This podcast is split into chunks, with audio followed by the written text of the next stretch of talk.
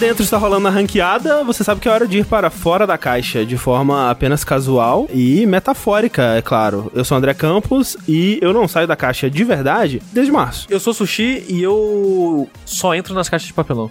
O sushi é um gato, entendeu? Miau. Eu sou o Rafael e hoje eu vim fazer raid de farmar buceta. Caralho, já começou bonito. Desculpa. Eu sou o Tengu e tudo que o jovem quer é botar, tirar, botar, tirar, botar, tirar na caixa. Olha aí, ó. Sejam bem-vindos ao Fora da Caixa. Uma abertura que eu estou confuso. O Rafa vai me explicar em breve aqui isso acontecendo, mas antes disso, esse é o nosso podcast de jogabilidade, onde a gente fala de tudo que não são videogames. Tudo que a gente assistiu, leu, presenciou, visitou, não mais. Comeu também, não é? Não, não acontece mais. Tudo que a gente fez preso dentro dessa caixa chamado casa. É isso. Mais um dos programas possibilitados por pessoas como você, que vão lá mês após mês, contribuem com valores a partir de um real nas nossas campanhas do Patreon, do Padrim, do PicPay. Também com seu sub na Twitch. O sub ajuda bastante, é de grátis, caso você tenha o Twitch Prime, né? O Amazon Prime aí, que agora não é mais Twitch Prime, né? Mudou o nome. É, agora é Amazon Prime Game, é isso aí, um negócio assim. Se você quiser ter acesso às recompensas, né? Tem um valor específico lá, a partir de 15 reais. Você já tem acesso aos nossos grupos de Facebook e Discord, onde você tem acesso, por exemplo, ao nosso podcast bônus do LC Cedilha, o querido conteúdo extra que a gente posta lá toda semana. E também, né, se você dá o seu sub na Twitch, você também tem acesso a esses grupos, porque afinal de contas o dólar está batendo o quê? 12 reais hoje? Por aí. Mais ou menos. Por aí. Agora, Rafa, eu tava navegando no Twitter ontem, né? Eu admito que eu não prestei muita atenção. Eu vi umas pessoas falando assim de sexo como casual, sexo como ranqueada e tal. E eu pensei, ok, é aquela velha piada, já aconteceu muitas vezes. Mas você tá me dizendo que não foi só isso que aconteceu. Então, o André, ele realmente é uma pessoa que não tá antenada com a juventude transuda do Twitter. Não tô. Tá bom, André? É. Por favor, eu preciso, André, que você perceba que você é apenas um casual, um casual sexer. Ah, É. sim. Porque ontem, a grande coisa que aconteceu no Twitter é uma pessoa, e Deus sabe que é essa pessoa, mas o que o Twitter mais faz é, é bater palma pra maluco dançar, Aham. né? Aquele gif do Pernalonga. É. Exato. Uma pessoa, whatever, postou, tipo, não, porque quem só fez sexo com uma pessoa na vida transa muito mal, que não sei lá o quê. Tanto que se alguém chega com uma coisa nova, alguma técnica nova na cama, é porque tá traindo a outra pessoa, blá blá blá. Oi? E a pessoa chegou falando como se isso fosse um dado científico, sabe? E depois deu carteirada. Não, não, então. E aí alguém falou: Olha, você tá baseando isso só na sua própria experiência. Você não pode falar isso, blá blá. Aí a pessoa falou: quatro anos de casamento monogâmico, dois anos de relacionamento monogâmico tóxico, dois anos de trabalho sexual, dois anos de sexo liberal, dez anos de relacionamento poliamoroso.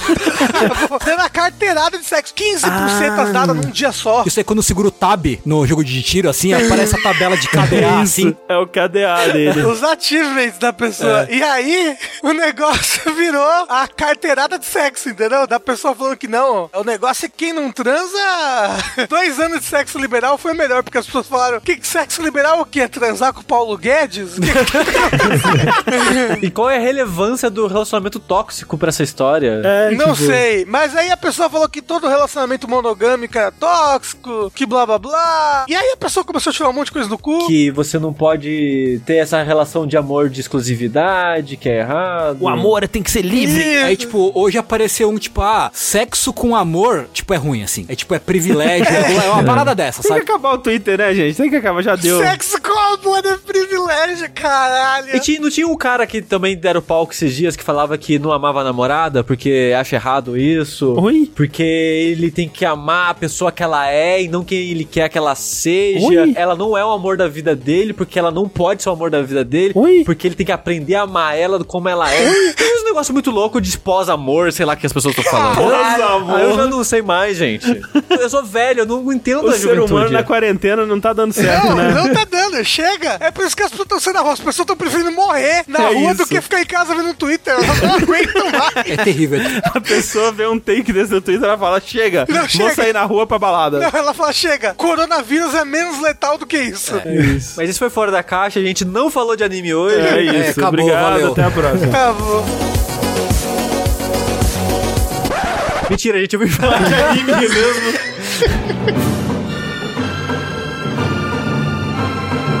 queria falar aqui brevemente. É, Assim, realmente agora vai ser breve. Eu sei que tem meme que eu vou ser Opa, breve, falo Vamos 40 ver minutos. isso aí, vamos ver isso aí. Que eu comentei no último Fora da Caixa, assim, por 30 segundos que eu voltei a assistir Full Metal. Ah, sim. E eu só queria falar mais 30 segundos aqui que eu tô vendo mais Full Metal, tô no episódio 30 e pouco, quando eles vão lá pro norte, enfim foram pro norte. Que anime bom da porra, não é não? É bom Porra. demais. Porra! Nossa, quando eu falei rapidinho na última quinzena, eu tava nos primeiros episódios que era só os filler. Filler entre aspas, né? Era só tipo correndo o arco que já tinha sido falado no anime clássico, no anime antigo. Não tem ritmo, né? É meio triste. Você não entende que cidade que é aquela, que pessoa, você não entende nada, porque não te dá contexto de absolutamente nada. Tipo, só joga pra tipo, olha, a gente falou, foda-se. A gente falou. Mas se você não conhece Full Metal, por aquilo, você não vai entender absolutamente porra nenhuma que aconteceu. Você não vai entender o peso dos acontecimentos, quem são as pessoas, você não vai ligar pra quem morreu, esse tipo de coisa. Mas quando sai desse separado, lá pro episódio 15, assim, que eu acho que o 13 é o último corridão desse. Mas leva um tempinho até gatar de vez mesmo. Então vamos dizer lá, do 15 até onde eu tô agora, não para. É só acontecimento foda, é só coisa acontecendo, é só tipo episódio que acaba, você fica, caralho, filho da puta. É muito impressionante o ritmo que eles conseguem dar. Todo episódio acontece uma coisa importante, mas ao mesmo tempo você não sente que tá corrido. Aham. Parece que é só uma história densa com muita coisa acontecendo mesmo. E eu lembro que todo episódio eu terminava, caralho, caralho, caralho. Eu lembrava, tipo, nossa, o episódio da luxúria, foda. Ah, aquele episódio, foda. Nossa, aquele episódio. E é tudo, tudo seguido. É tudo seguido. E é só episódio bom. E uma nota aqui que eu, queria dizer que eu gosto muito do momento Rain Stimp no dedinho do Ed. Quando ele- a porta tá puxando ele, ele fala, eu vou voltar! E a porta tá fechando, ele aponta o dedo assim pra tela. E fala, esse salgado aí é de quê? É, exato, que a pessoa usa essa, essa imagem do Ed apontando o dedo pro meme do salgado. E é muito Rain Stimp, porque, tipo, eles dão um, um tom mais realista pra cena. Que é, tipo, é estático. O Ed só tá narrando e ele, tipo, apontando, assim, com, tipo, 80% da tela é o dedo dele e no fundo é a cara dele puto, determinado. Tipo, eu vou voltar aqui e comprar esse salgado, filho da puta. E é uma cena muito icônica, é um momento que você fica, caralho, você soa. E é tão foda o episódio que os filhos da puta no próximo é recapitulação. Eu odeio quando o anime faz isso. Acontece um- uma parada impactante e o próximo episódio o quê? Recapitulação. Tem que dar um tempinho pras pessoas absorver. é, respirar. Eu sei que agora começa a dar uma desacelerada no É, então, no eu lembro disso. Nessa parte do norte, é, ele perde um pouco, assim, pra mim. É, mas eu ainda lembro de muitas coisas que eu gosto. Uhum. Mas eu, eu concordo que a a partir de agora vai desacelerando um pouquinho até os momentos finais, os últimos, sei lá, 10 episódios, quando meio que já descobrem tudo o que tá Uhum. acontecendo. Aquele momento final realmente ele dá uma caída boa, mas ainda acho um ótimo anime, caralho, Fullmetal. Que coisa, né? Quem diria? Quem diria, né? Quem diria? Mas, o que eu vim falar de vez hoje é, enfim, comida. Olha aí. Oh, Fazia tempo que a gente não falava de comida, né? Mas dessa vez eu não vou falar de comida no sentido que eu saí pra comer, porque eu não saí pra comer, porque eu estou fazendo meu papel como um cidadão, ficando em casa. Mas eu vi um documentário sobre comida. Eu vi um documentário chamado Som, de sommelier. Hum. Aparentemente é um apelido que as pessoas lá fora dão pra sommelier, só falam som, que é um documentário que eu já tinha visto faz a existência dele no caso, né? Faz uns meses, já acho, no começo da quarentena. Acabei vendo agora. Ele é uma trilogia de documentários, na verdade. Acho que o primeiro é de 2012, o segundo 2015, o terceiro 2018. Eu vi os dois primeiros, infelizmente não consegui ver o terceiro. E cada um é meio que um aspecto diferente do mundo do vinho. É bem interessante o documentário. Ele te mostra um pouco o porquê dessa fama do vinho ser elitista. Ele explica mais esse aspecto. Ele explica o que, que o sommelier faz, mais ou menos. Qual que é o trabalho, a técnica e o quão impressionante é um filho da puta, uma pessoa fazer o que ela faz com vinho. É muito louco, porque o primeiro documentário, ele é focado numa prova, que eu não sei se vocês sabem que existe, eu não sabia que existia antes desse documentário, que é a prova do mestre sommelier. Tipo um torneio de artes marciais. Gosto. É tipo isso. É tipo isso. E aparentemente ela é a prova, o teste mais difícil da humanidade. Que a gente tem atualmente. Que ela existe, sei lá, há 60 anos e até hoje, na época do documentário, né? 140 pessoas tinham passado. Era em média, centenas de pessoas fazem a prova por ano e, tipo, três Várias passam. morrem, né, inclusive, durante a prova. Isso. É, terrível. E tipo, sei lá, três passa por ano de, sei lá, uma, uma- quase uma centena que faz a prova. E o documentário ele acompanha quatro pessoas que estão estudando juntos pra ir fazer essa prova. E é ridículo as coisas que cobra. Porque aparentemente esse sommelier, ele é meio que quase como se fosse um título. Tipo, doutor, pós-doutorado, esse tipo de coisa. Por um grupo de pessoas que rege isso. Então você tem, sei lá, acho que uns três níveis assim. E o último é um mestre. Tem, acho que, sei lá, o iniciante, avançado, mestre, uma coisa assim. E é muito louco porque o documentário ele vai intercalando entrevista com essas quatro pessoas que estão estudando feito um filho da puta pra prova, com pessoas que já são mestre. A entrevista com as pessoas que já são mestre é meio naquele tom de, porra, eu ralei pra caralho, quase perdi minha família, minha esposa ia divorciar de mim, e eu tava na merda, fiquei não sei quantos anos nisso, mas no final vale a pena. Aí fica aquele tomzinho tipo, filho da puta, você só fala isso porque você ralou pra caralho, e agora que você conseguiu, óbvio que você vai falar que valeu a pena e foi legal e tudo isso e tal. Mas quando acaba o documentário, o documentário fala das consequências de você virar um mestre sommelier, é muito louco. É tipo anime na escala de ridículo, assim, que é tipo, ah, hoje eu sou um pobre fudido aqui que gasto todo o meu dinheiro comprando vinho pra testar, tipo, degustar e tentar melhorar minhas técnicas. São cinco dias de prova. Cada dia é meio que um teste diferente que você faz. No final, eles fazem, tipo, meio que um- uma salinha secreta, assim, o mestre sommelier chama, tipo, o André fez a prova, o Rafa fez a prova, o Tengu fez a prova. Eles vão pra salas isoladas, assim, no lugar que tá tendo a prova, mestres sommeliers diferentes vão fazer uma reuniãozinha com você e te avaliar. E é muito louco que eles não falam o quão bem você foi em cada etapa. Eles não falam se você foi bom no teste de, de oral, no teste de degustação. Só fala, você passou. Ou você foi muito bom nisso, mas não foi bom naquilo. Mas a parada é, quando eles falam, olha, você passou, você é o mestre sommelier, toma aqui o pinzinho pra você colocar na sua roupa. Do lado de fora já tem alguém de uma marca de vinho falando, pronto, agora você representa a nossa marca Caralho. de vinho. Já tem um restaurante do lado de fora falando, pronto, você é sommelier do nosso restaurante. Você vira rico do dia pra noite, é muito louco, cara. Incrível. E, tipo, em meses as pessoas já abrem empresa de vinho, que já abre parceria com uma outra marca. É muito louco, tipo. É o exame Hunter essa porra. É, eu agora entendi porque as pessoas falam, não vale a pena você ralar anos da sua vida e conseguir passar isso, porque você do dia pra noite você vira rico. É muito louco isso. Sushi, você devia ser sommelier. Rafa, é muito dinheiro pra você dedicar a sua vida. Tipo, a gente ouve na nossa adolescência, ou eu ouvia pelo menos, quando você vai fazer faculdade integral, você não consegue trabalhar. Infelizmente, tem gente que Sim. não tem como, não tem escolha, né? Tem que trabalhar e fazer integral. Mas eu ouvi isso, não, você vai fazer faculdade integral, você não vai trabalhar, você tem que estudar 24 horas. A sua carreira, o seu trabalho é estudar. Esses caras, era basicamente isso. Tinha gente que ainda trabalhava de sommelier em restaurante, ou trabalhava vendendo vinho pra restaurantes e coisas do tipo, mas a vida dos caras, principalmente nos últimos, sei lá, quatro meses antes da prova, era isso. Os caras existiam pra beber vinho, pra estudar região, pra estudar fazenda, pra estudar o Zequinha que planta fazenda na Croácia, porque os caras tinham que saber disso, Rafa. Porque a parada é, o cara ele tem que pegar um vinho sem rótulo, sem nada, ele olhar a cor e falar, esse vinho é da uva tal, plantado no ano X, na fazenda tal, no país tal. Eles têm que dar um zoom no globo e apontar a fazenda que aquilo foi plantado. Caralho. Só cheirando e bebendo o vinho. E os caras fazem, e eles conseguem, eles acertam, cara. É muito louco isso. É muito louco. Que loucura. Porque os caras passam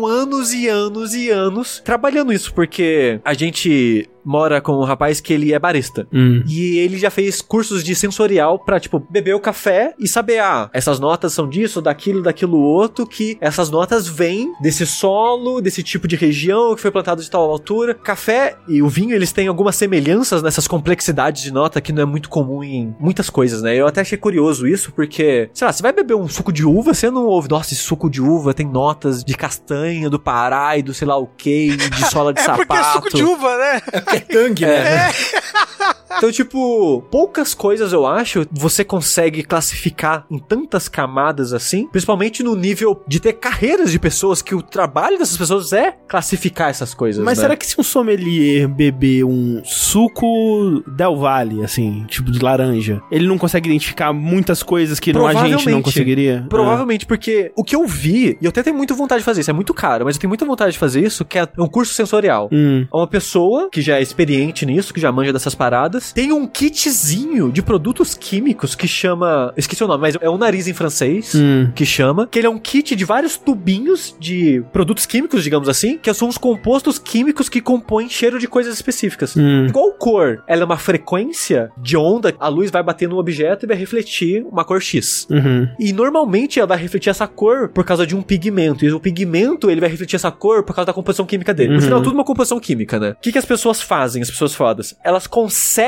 com o paladar dela, tirar a composição química daquilo Hum. que representa aquele sabor. Então, tipo, a laranja, ela tem muito dessa composição química. Por isso que a gente associa esse sabor à laranja. Então, a pessoa treina o paladar dela para identificar composições químicas que representam coisas diferentes. Hum. E é treino. Você tem que ir treinar, treinar e treinar e treinar. Eu achei que você ia falar, não, o cara chega com estojo de várias poções, tipo The Witcher, aí você toma uma e te priva de um dos seus sentidos. Aí você tem que usar só os outros pra identificar, tá ligado? Tipo, é uma malinha com, acho que com 20 cheiros diferentes, é tipo 600 reais. Caralho. Tipo, é muito caro. Não queriam fazer cinema com isso, inclusive? Talvez. É o cinema, sei lá, 20D. É, Chegou então. a ter uma época, né? É. Mas era meio escroto. Aí a parada é, você vai cheirar a parada e, nossa, isso aqui é morango. Você tem que identificar sem saber o que é aquilo de fato, só pelo cheiro. Aí, isso parece muito legal, porque quando você aprende a, no seu cérebro a separar os sabores das coisas, quando você come, você começa a analisar e a saborear as coisas de maneira diferente. Um você vai ver uma pessoa muito chata, porque você vai ficar separando isso na sua cabeça, e é aí que vem as paradas de alta qualidade. Que a gente, pessoas comuns, não sabe identificar e separar. É só um grupo muito específico de pessoas que se dedicam a isso pra falar, ah, isso aqui é muito bom por causa disso, disso aquilo, porque isso tem sabor, notas disso, então quer dizer que foi uma plantação assim, assim, assado e tal. O parado que o sommelier faz é, ele treina muito o paladar dele pra identificar um milhão de coisas. E é muito louco porque em entrevistas, né, com os mestres sommelier, um cara fala, parte do trabalho do sommelier é treinar o paladar e o olfato todos os dias da vida, pra sempre, porque é algo que é treino. Se você ficar dois anos sem treinar, você perde. Eu imagino que tenha novos vinhos e novas fazendas e novas coisas surgindo também. Mais ou menos. Eles falam um pouco disso no segundo documentário, mas eu já chego lá. Mas a parada é que os caras dão um exemplo. Ah, tem um tipo de uva que ela tem cheiro de lírio em decomposição. Mas aí, quem sabe o que é um cheiro de lírio em decomposição? Não é todo mundo que sabe. Então, parte do seu papel de sommelier, se você quer ser um mestre, é entender esses cheiros malucos de tudo que é coisa do mundo. Então, você quer conhecer ah, aquela uva que é plantada no norte daquela fazenda da região da França. Ela comumente tem notas assim, assim, assado. Você tem que aprender que notas são essas, você tem que internalizar no seu cérebro que notas são essas. E é muito louco quando você vai ver essas quatro pessoas ao longo do documentário, elas vão fazer provas com mestre sommelier. Que tem mestres sommeliers que eu acho que eles cobram, mas eles fazem isso de testar você pra prova. Vai selecionar seis vinhos, que normalmente a prova são seis vinhos tintos, seis vinhos brancos, e você tem, eu acho que é, sei lá, três minutos e meio pra analisar cada vinho, uma parada assim. Então você tem que ser muito rápido pra analisar o vinho. E quando você tá analisando, você tem meio que um processo que é meio que uma cartilha, que você olha o vinho, e é muito engraçado eles em voz alta analisando, que é tipo, ó, a cor é assim, assim, assado, ele é mais dourado, mais amarelo, aí ele gira o vinho na taça, ele é mais oleoso, menos oleoso, a espessura, isso só de girar a parada na taça. Aí cheira, tem muito álcool, tem pouco álcool, e ele vai fazendo tudo isso, ele vai muito rápido, tipo, ele vai falando sem parar. Todas as características assim, olha, gira, cheira, tem cheiro disso, disso, disso, disso e aquilo, o que diz que é da Europa. Aí ele bebe, faz meio que um gargarejinho, cospe, ah, tem nota disso, disso, disso, disso, disso e aquilo, então provavelmente é um vinho tipo tal, feito com a uva tal, e é da região norte da França, mas a acidez é mais assim do que daquele assado, então é da fazenda do Joãozinho, e eu acho que caso das características assim assado é da colheita de 88. E o cara certo. É muito louco como a pessoa consegue pegar todas essas características e juntar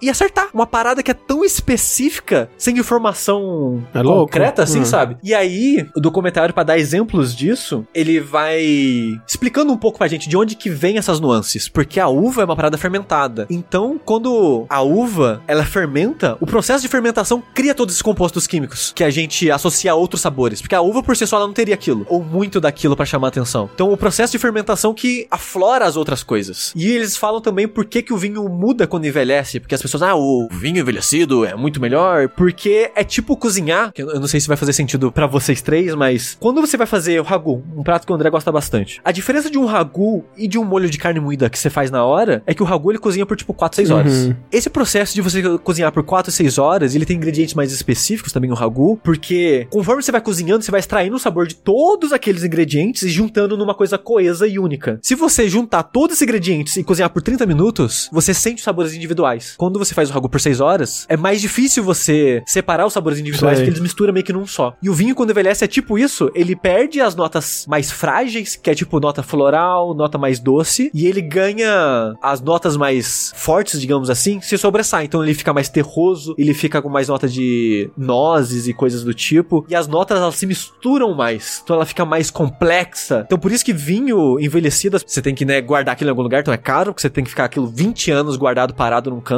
com alguém cuidando daquilo. E ver a adega, cara, é uma parada sinistra, que a adega desses vinhos fodas é sempre uma parada subterrânea, sete andares abaixo do solo, Carai. porque tem que ter uma temperatura en- entre 23 e entre 24 graus o ano inteiro, tipo no inverno e no verão. Então, tipo, é um ambiente muito específico, parece aquelas masmorra de, de Uhum. videogame mesmo, sabe? E como tem uma umidade específica, começa a ter mofo. Só que o mofo que tem lá não pode limpar, porque o mofo, ele agrega ao sabor do vinho. Cara. Então tem mofo saindo da rolha e os caras não tiram, e os caras fazem carinho no mofo, eles cuidam do mofo. Justo, a minha mãe me criou assim.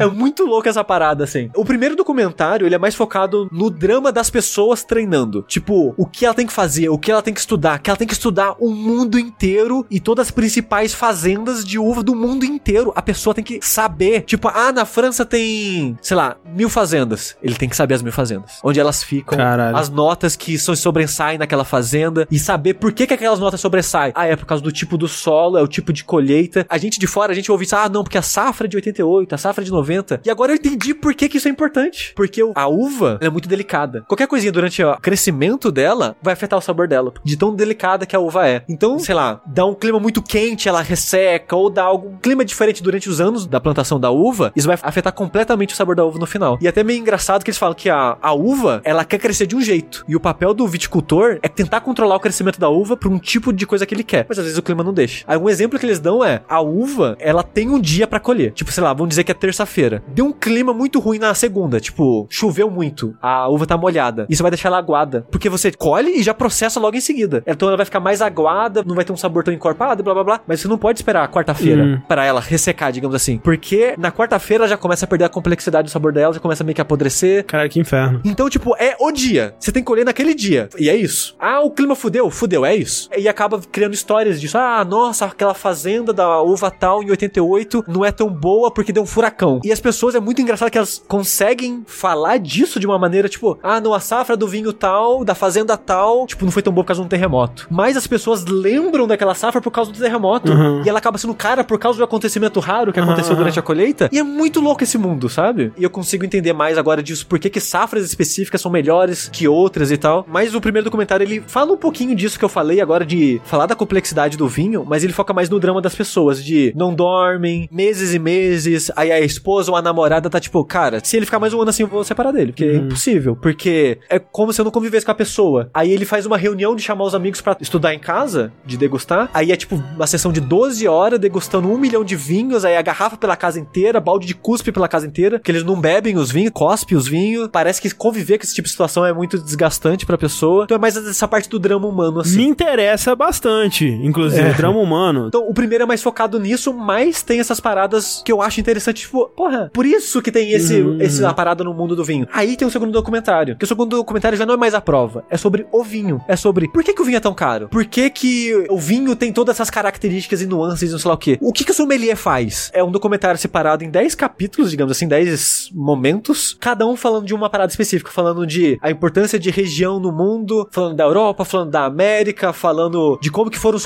romanos que levaram meio que o vinho pra Europa toda, a importância do vinho pro ser humano, porque o ser humano, desde que você entende por histórias, desde que tem história do ser humano, tem vinho. E o começo é muito louco, o começo do vinho, sabe qual era o uso dele? As tropas viajavam com vinho para quando ia pra um lugar que não conhecia, não sabia se a água era potável, colocava vinho na água pra deixar ela potável por causa do álcool. É, tem muito isso de beber álcool pra não beber água. É, então eles colocavam vinho Tem na água pra até purificar a água. É isso. Então, tipo, eles, eles contam um pouco da história do vinho, de como que a história do vinho tá atrelada à história do ser humano, tanto que, tipo, sei lá, Jesus, uma das partes que ele faz é transformar água em vinho. Uhum, uhum. Tem muito vinho na Bíblia. Então, o vinho em si é uma bebida muito importante pra história do ser humano. Então, eles falam de tudo isso. é, eles falam por que, que é tão caro. Eles falam de todas as- essas paradas do vinho, por que o vinho é tão elitista. E é muito engraçado que eles, como mestre sommelier, eles já estão num outro nível que eles já começam a achar idiota isso do vinho ser elitista. Que o vinho não era pra ser elitista. Que o vinho ele tem toda essa complexidade, tem todas essas paradas, mas no final das contas é uma bebida. É pra você beber e se divertir e saborear, e é isso. Só que quando as pessoas começam a beber vinho, ele tem tanto já essa carga de complexidade, de E nuance. é caro pra caralho, E do né? preço que a pessoa quer justificar tudo isso sendo elitista. Tipo, não, eu bebi o vinho com valor X e não sei lá o quê, então eu sou melhor da pessoa que bebe o vinho de 20 O negócio reais. é sangue de boi, como é que chama? Sangue de boi. Sangue de boi que é É barato. aqueles vinhos que vem no, num galão assim com aquela É. redinha verde. Mas assim, o vinho pra mim é isso. Quanto mais doce, melhor. E é interessante ver todas essas perspectivas sobre a produção do vinho em si e ver de onde vem todas essas paradas. Porque eles falam, tem muito do preço que vem da produção. Porque é colheita manual, não tem nenhum processo mecanizado durante a, a parte da colheita. É de uma fazenda que é a mesma família que cuida há 250 anos, que são técnicas passadas de neto pra de não sei lá o quê. Aquele negócio que as pessoas ficam pisando em cima da uva é pra vinho? É pra vinho. Ah. É, uai. Ah. Aí a mulher cai de cima enquanto ela tá pisando. Você já viu Isso, esse vídeo? Exato, já É vi. terrível. E tem muito também meio que da grife, né? Tipo, ah, eu sou uma fazenda que faço vinho há 250 anos, eu vou cobrar um pouquinho sobre a história do meu vinho em cima. Será que a, o sommelier ele consegue detectar notas do pé da pessoa que, que Consegue. pisou? É isso que eu queria ver. Essa unha aqui tava suja há cinco dias. Foi pisado por uma jovem de 25 E anos. É, é engraçado, porque como as notas que você vai falar é baseado na sua memória e no que você conhece de sabores e cheiros, os caras começam a puxar umas informações muito loucas. Que no documentário tem um cara que ele fala, ah, esse aqui tem cheiro de mangueira cortada. E o pessoal fala, fica o filho da puta, que cheiro é esse, cara? Cheiro de mangueira cortada, que porra é essa? É Shokugeki no Soma essa porra.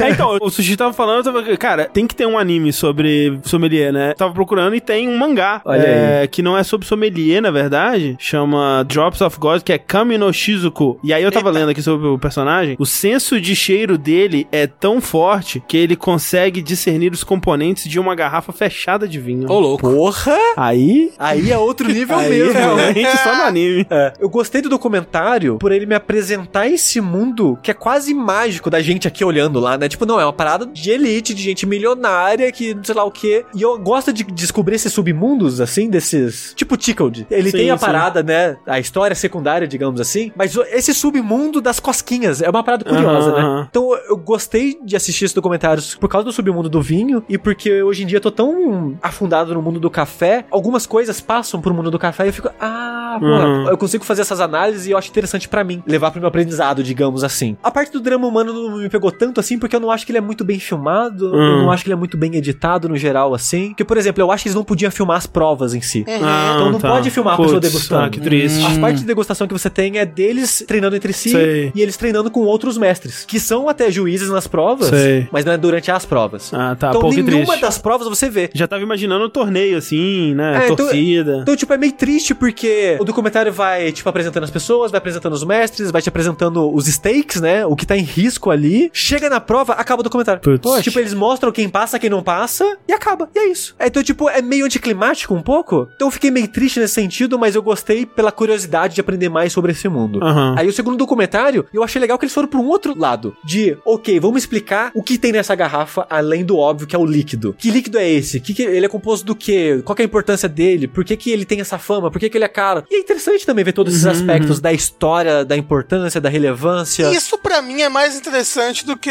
o drama humano da pessoa que é rica. Ninguém lá era rico, que tava fazendo a prova.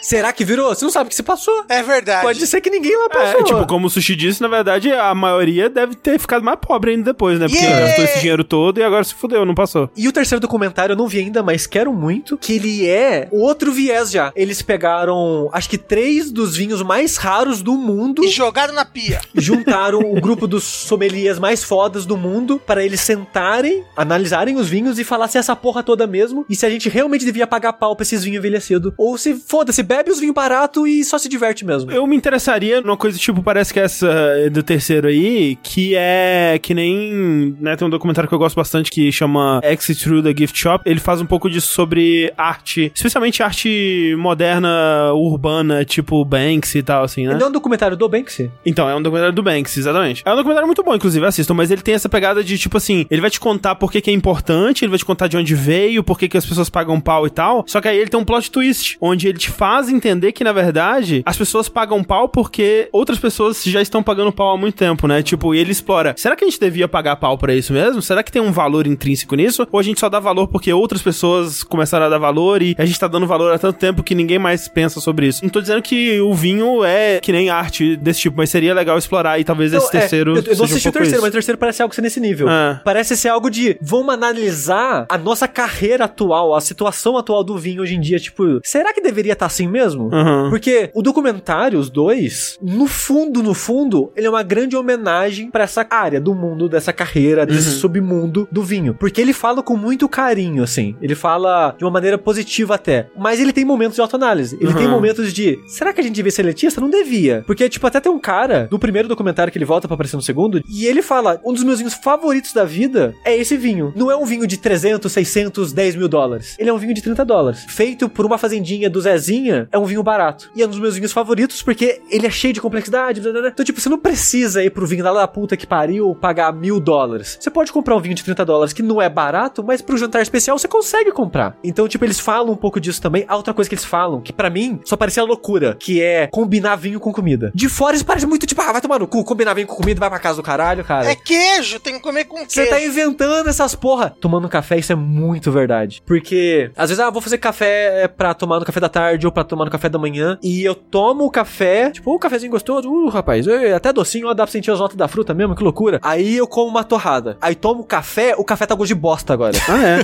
É que nem tomar Coca-Cola comendo doce. É, Coca-Cola fica horrível. Porque o sabor daquela outra coisa afetou completamente o sabor do café. Porque o café, como parte da complexidade do café, vem que ele é levemente fermentado, querendo ou não. Tem cafés que não era pra ser, tem cafés que são propositalmente fermentados, mas parte da complexidade do café vem do processo de fermentação. Por isso que ele vai ter várias notas diferentes, assim como o vinho. Muitas dessas notas são tão delicadas que se você fez a extração errado, se você fez assim, assim assado, você não pega elas direito. E a mesma coisa comida. Você sujou, digamos assim, seu paladar, você não vai sentir mais aquilo. Você vai sentir as outras notas que combinaram mais com aquilo que já tá na sua boca. Eu, ok, faz sentido. Essa parada de combinar uma coisa com a outra, eu não lembro o que a gente fez específico, mas teve um dia que a gente combinou o café com alguma coisa que a gente tava comendo e o café ficou mais doce. Porra, é verdade. Olha só, as pessoas não estavam inventando isso. Não é tipo a roupa do rei, sabe? Que tá, não, tem isso sim. E as pessoas vão, não, é verdade, eu tô sentindo aqui. Não, realmente tem. A gente só não faz isso no nosso dia a dia porque a maioria das coisas que a gente consome não precisa disso. Mas existe isso. Pão com manteiga e café. Aí eu vi É, vantagem. pega o pão com manteiga, molha no café. Isso. E come depois. Uh, Rapaz, café bulletproof, né? Bater manteiga no Caralho, café. aí sim. Isso, é isso aí. Filho da puta. Mas o documentário eu gostei bastante. Como um documentário, como um filme, eu não acho que eles são tão bons assim, mas como uma curiosidade, como uma porta de entrada para esse mundo escroto, mas fascinante, eu achei que eles foram muito legais. Parece interessante. Você viu onde? Tem Netflix? Tinha, mas não tem mais. Ah, Tiraram. Hum. Mas aí eu Né? fui pro mundo Viajou aí. aí. Viajei pelo mundo. Viajou o mundo. Se quiser, eu tenho os três vinhos. Os três vinhos. Eu tenho os três filmes legendados aí. O sushi roubou os três vinhos da terceira parte do documentário.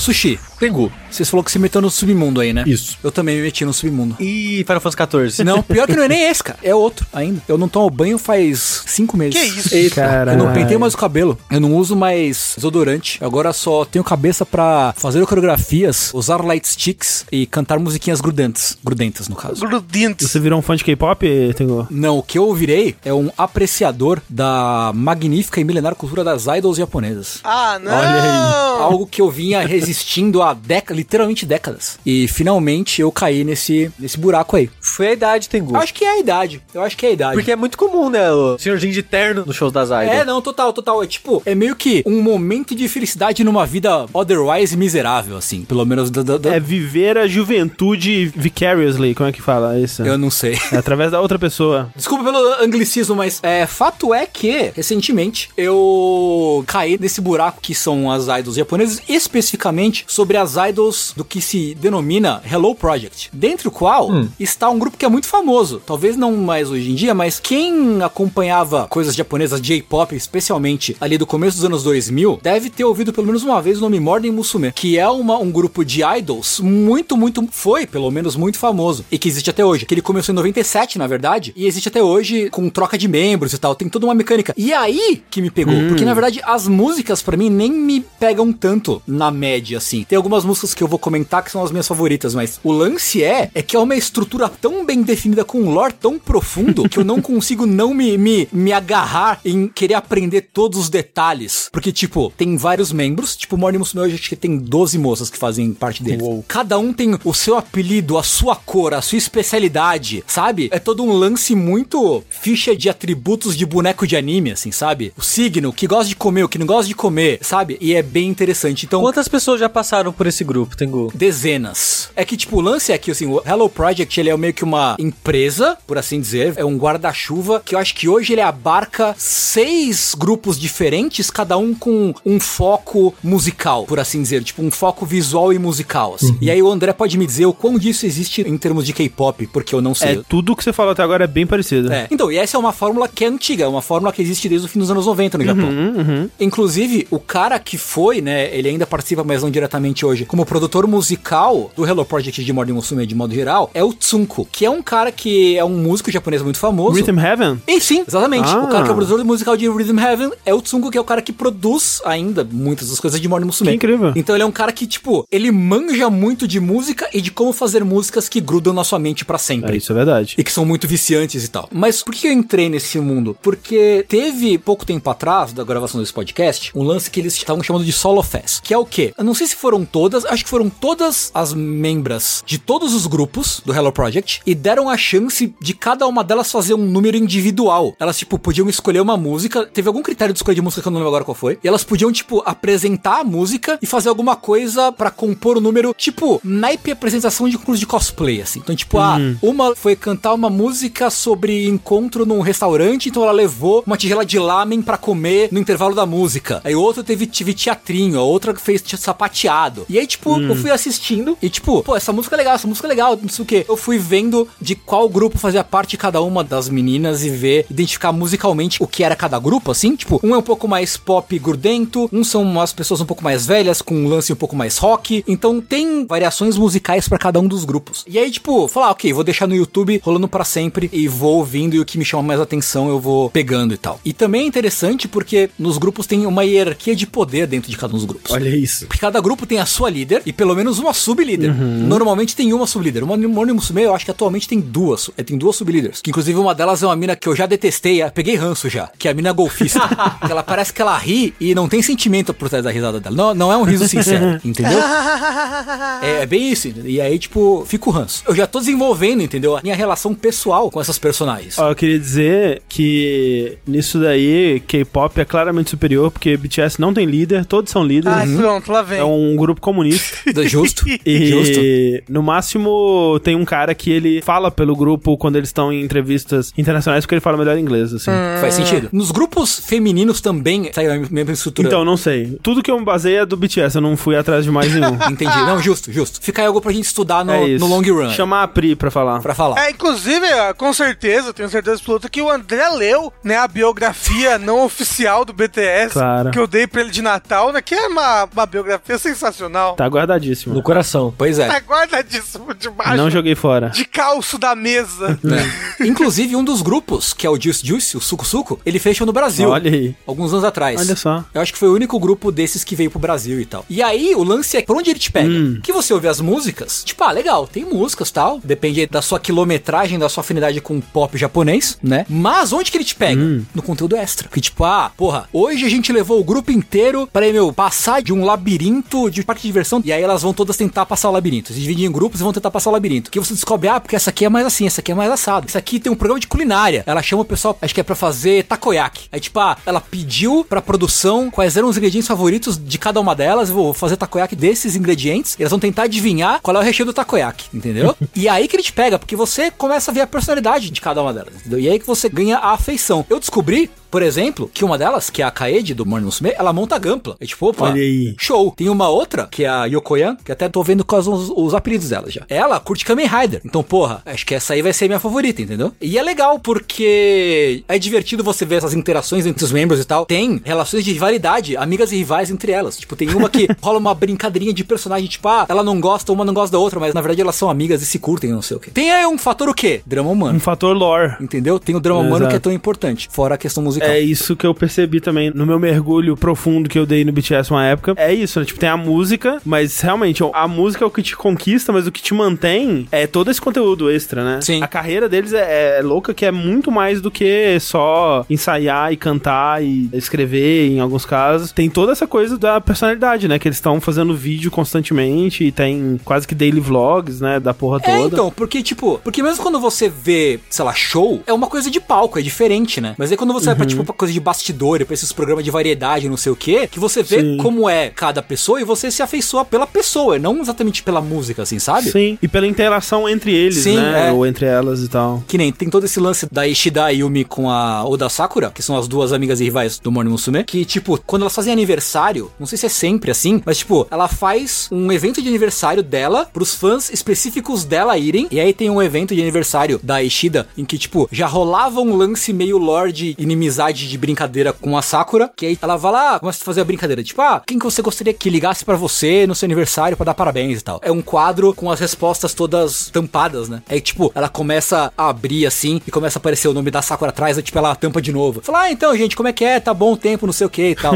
e aí, chega uma hora que entra um mascote vestido de corpo inteiro com um bolo pra dar o bolo pra ela e, tipo, vê é a Sakura disfarçada de, de mascote, assim tal. Então é, é muito divertido acompanhar as, as interações e as personalidades de cada uma delas. Tipo, eu tô nesse submundo agora, tô entrando, na verdade, estou começando a entrar no submundo. E coloquei muito brevemente o pezinho por causa de outro amigo. Era uma amiga que tava, que é muito fã de Morning Musume que tava mostrando essas coisas. Tem outro amigo nosso também, que ele é muito fã de AKB, que é uma coisa muito mais novidade, assim, né? Muito mais diferente. Porque o lance do AKB é, são grupos, pelo que eu entendi, que são focados em regiões específicas, né, do Japão. Então, por exemplo, o AKB é de Akihabara, que é em Tóquio. É muito mais gente. Então, você vê que, tipo, musicalmente já é diferente. Por quê? Apesar de tudo ser meio pop, ser mesclado numa coisa só, nos grupos do Hello Project, que inclui Morning Musume, por exemplo, e o Juice Juice também, sempre tem nas músicas momentos de cantar solo de cada uma delas, entendeu? No já não. É tipo só a, a Hive Mind, é só a massa. Hum, sei. Não tem tanta chance musicalmente delas brilharem, assim, entendeu? É, não tem como ter individualidade, né? Pois é. É, um- é realmente uma hive mind. Pois é, e aí isso já me faz curtir um pouco mais o- as coisas do Hello Project, porque dá pra ver especificamente, individualmente, como são cada uma delas e tal. Por outro lado, o AKB é um lance muito mais transmídia, porque, por exemplo, tem uma novela de várias temporadas em que elas interpretam adolescentes delinquentes. Todas elas? Todas elas, não sei se são todas, mas são várias delas, que interpretam a novela de delinquência escolar, que, tipo, tem os clubes e tem batalha e tem não sei o que, tem o lore e tal, que já é mais diferentão. E tem um programa que eu não vi ainda, que aparentemente tem um programa de luta livre com Meu membros Deus. de AKB. Eu, como fã de luta livre japonesa, muito me interessa assistir esse programa pra ver como que é a interpretação das personagens ali. Então, eu vou falar agora o meu top 3 de músicas de grupos de Hello Project, caso vocês se interessem em ir atrás pra ouvir, e depois entrar nesse mundo ou não, caso vocês queiram ou não. A minha música número 3, do top 3 de músicas que eu mais gosto de grupos de Hello Project, chama Don Dengaesh. Ela é do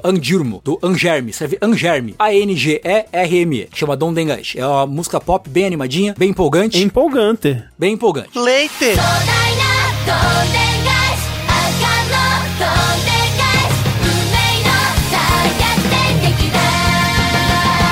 A minha segunda música favorita até agora, de grupos do Hello Project, é Megane no Otokonoko, o menino de óculos, que é do Beyonds. E o Beyonds é muito, é muito importante dizer que o Beyond se escreve com um, dois, três, quatro, cinco Os. Então é Beyonds, entendeu?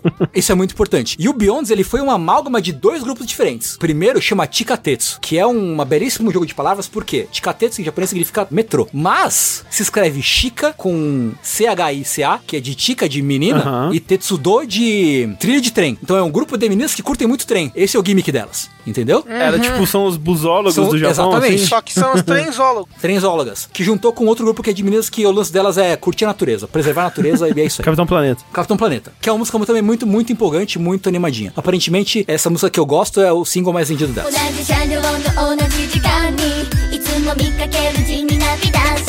シュッと決まった学ランにあメガネメガネの男の子 A minha música favorita, até agora, chama Sunaoni Amaete, que é do Juice Juice, que é a música mais, tipo, baladinha romântica, mela cueca, que eu gosto, gosto bastante. ブーム時計もいらないなんて大した自信ね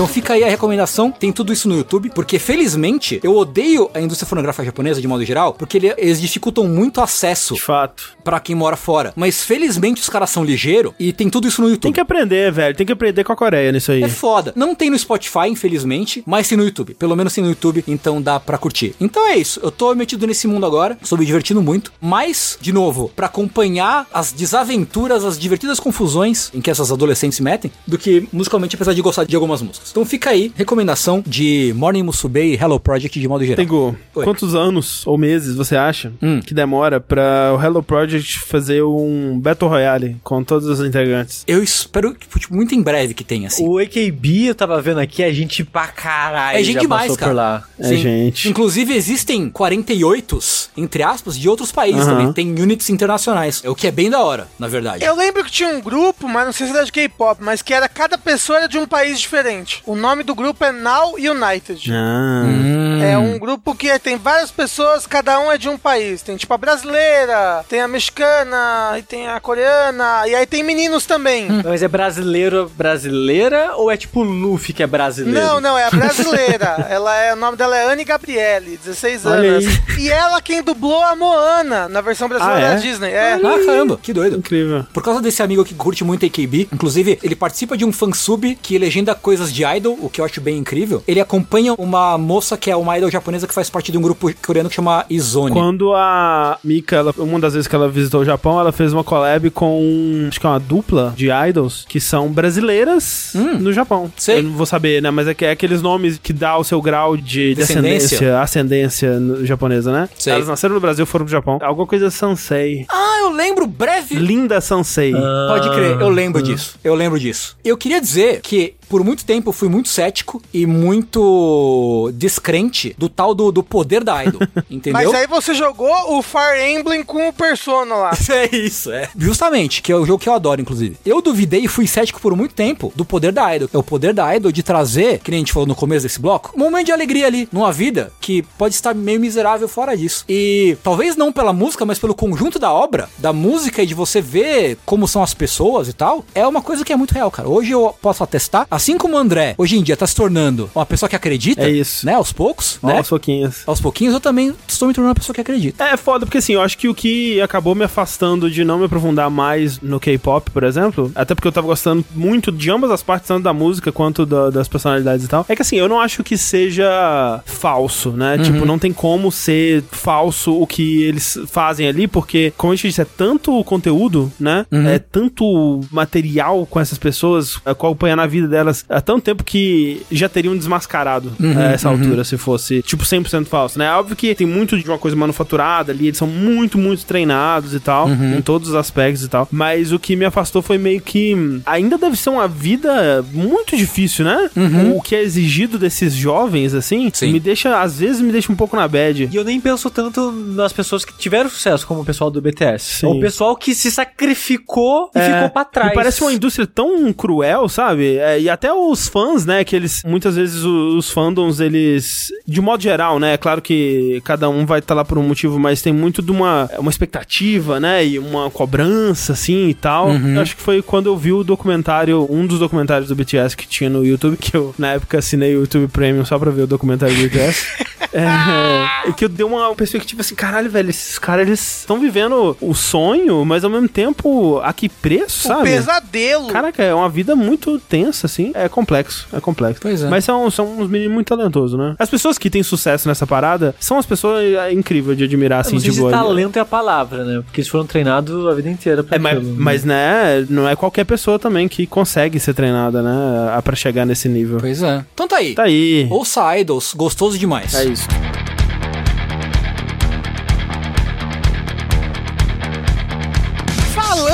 Um grupo de pessoas, né, que cada um tem um poder, né, um poder diferente e que quer impedir o apocalipse, Uhum. eu quero falar da segunda temporada de The Umbrella Academy. Olha aí. Olha aí. Olha só, um aviso que é muito, vai ser muito difícil eu dar sequer uma sinopse da segunda temporada sem dar spoilers da primeira temporada. Então, se você não viu a primeira temporada, não quer saber nada, absolutamente nada do que acontece, sugiro que você dê um pulinho aí pro futuro, porque é impossível. Mas não precisa dar spoiler da segunda também, não. Então, a segunda, quando ela acaba, Sushi, todo mundo morre. Uou. Então, E é isso, próximo assunto. Valeu, galera. Recentemente, acho que semana passada ou retrasada, saiu aí na Netflix a segunda temporada de The Umbrella Academy, que nós já falamos aqui da primeira temporada ano passado, né, quando ela lançou. Foi o ano passado? É, foi ano passado. Caralho, parece que foi a outra vida já. Pois. Ela é uma adaptação de uma série de quadrinhos, que é a série de quadrinhos The Umbrella Academy, criada pelo Jared Way, vocalista aí de uma banda que eu esqueci quem é. Que isso, Rafa? Você tá aqui pra me machucar desse jeito? Vocalista e cofundador do My Chemical Romance, isso aí. Porra. Cara, você re- realmente esqueceu ou não sabia, Rafa? Esqueci. O Rafa não tem nenhum apreço pelas coisas que compõem o meu caráter. Por uma tal de Avril Lavigne aí. Essas coisas que compõem o caráter do André. E pelo quadrinista brasileiro Gabriel Bá. Ele é gaúcho, Rafa? Deve ser, Bá. Deixa eu ver se ele é gaúcho. Pera, quem sabe não é mesmo? E aí? Não, foda-se, era só piada. Bate. E a segunda temporada, primeiro, quando a gente falou sobre a primeira temporada, o pessoal falou que era muito diferente dos quadrinhos, né? E eu imagino então que a segunda temporada seja mais diferente ainda. Mas com participação do criador, É, né? então, tipo, porque eu sei que, por exemplo, no quadrinho são sete personagens, né? São, tipo, sete homens brancos, sabe? Todos parecidos com algum desenho de algum menino emo no caderno, assim, da escola, né? Isso é verdade. Na série faz mais sentido porque cada um deles vem de um lugar diferente do mundo, né? E tudo mais. Então, tipo, tem um, um cast bem diverso, é bem bacana. Você tá me dizendo que Cavaleiro Zodíaco está errado em fazer o Chaka de Virgem ser loiro de olhos azuis, branco, sendo é, natural da Índia? Sim. Ok. É tipo fazer Jesus branco loiro. É isso. Não faz sentido. Todo mundo sabe que o Chaka é, é o Jesus indiano. Agora, no final da primeira temporada acontecem coisas. É, rapidinho, Ah. antes de você entrar nisso. Você só assistiu agora, né? A primeira e a segunda junto, não foi? Não, não. Você assistiu a primeira, né? Assisti, eu falei com você. Nossa, eu não lembrava, porque eu lembro da sua reação no Twitter assistindo a segunda temporada. Ah, mas é porque no primeiro episódio da segunda temporada, a porra do Luther já me encheu a paciência de novo, entendeu? Ah. Aí eu já fui reclamar no Twitter. Mas aí no, no decorrer da temporada ele se redime, tadinho. É que eu achei engraçado que eu achei que você tava maratonando tudo, porque você tweetou, caralho, personagem chato. Aí, tipo, no dia seguinte o Rafa, não, eu terminei a temporada, amo ele, ai meu Deus do céu.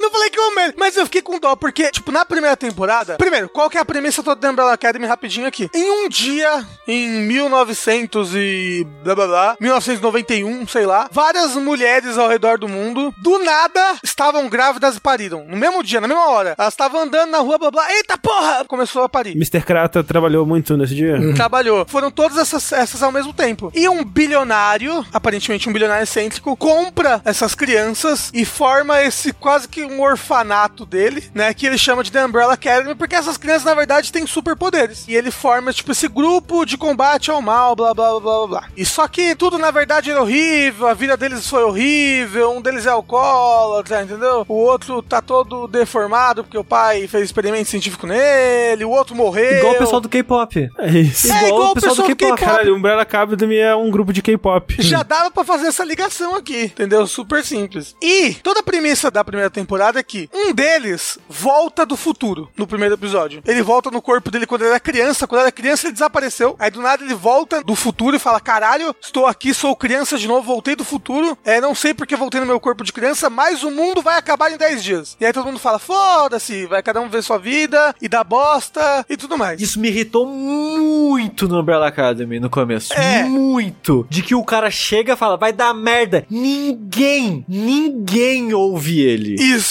E as pessoas só seguem a vida ignorando isso. E as coisas acontecendo, as pessoas, ah, foda-se. E a segunda temporada ela tem uma estrutura muito parecida com a primeira. Por coisas que acontecem no final da primeira temporada, a segunda temporada, ao invés de se passar em 2019, que é quando se passa a primeira temporada, a segunda temporada se passa nos anos 60. Cada um dos sete irmãos, na verdade, cada um não, porque um deles já tá morto nesse momento. Não é um spoiler da primeira temporada isso, ele tá morto desde o começo da história, que é o Ben. Eles acabam caindo em anos diferentes dos anos 60. Então, um deles cai nos anos 60, um cai no ano 61, o outro cai no ano 62, e aí quando o, o número 5, o número 5 é esse que viaja no tempo. Quando ele cai, ele cai no dia 25 de novembro de 1963. E quando ele chega, o mundo tá acabando. Tá tendo uma guerra terrível nos Estados Unidos, dos soviéticos contra os americanos, em solo americano, e os irmãos deles estão todos lá lutando com poderes absurdos e super mais fortes do que jamais eles tiveram no resto da série toda. E de repente, bomba atômica, o mundo explode todo mundo morreu. Peraí, então eles estão mudando o tempo. Então, nisso ele consegue voltar pra 10 dias antes disso tudo acontecer. E aí, por isso que eu falei, tem muito uma pegada parecida com a primeira temporada. Ele volta pra 10 dias antes do apocalipse e o negócio dele é achar os irmãos dele, que estão, tipo, perdidos nesse tempo, porque como cada um deles caiu num ano diferente, eles acabaram vivendo a vida deles nesse tempo. Um deles já se casou, o outro acabou virando um guru espiritual hippie, o outro foi fazendo sei lá o quê. E eles não se encontraram, eles se desencontraram nesse tempo todo. A Vânia caiu, perdeu a memória, tá com amnésia. E aí, tipo, o plot Sobre o castelo. o plot dele é, ele tem que tentar achar todo mundo, descobrir o que merda que eles fizeram que acabou causando o apocalipse, porque o apocalipse foi causado porque eles voltaram no Ah, tempo. peraí, uma dúvida. O cara que volta 10 dias e que tem que juntar as pessoas de novo, é o mesmo cara da primeira temporada que tem que contar pra todo mundo e juntar Sim, as pessoas? sim. Coitado desse cara, né? É o número 5. Ele é o mais velho de todos, tipo, porque ele tem esse poder de viajar no tempo. Só que ele tem um corpo de uma criança de 15. É, ele na verdade tem tipo 75 anos, mas ele tá no corpo de uma criança de 15 anos. O ator interpreta isso bem? Pra caralho.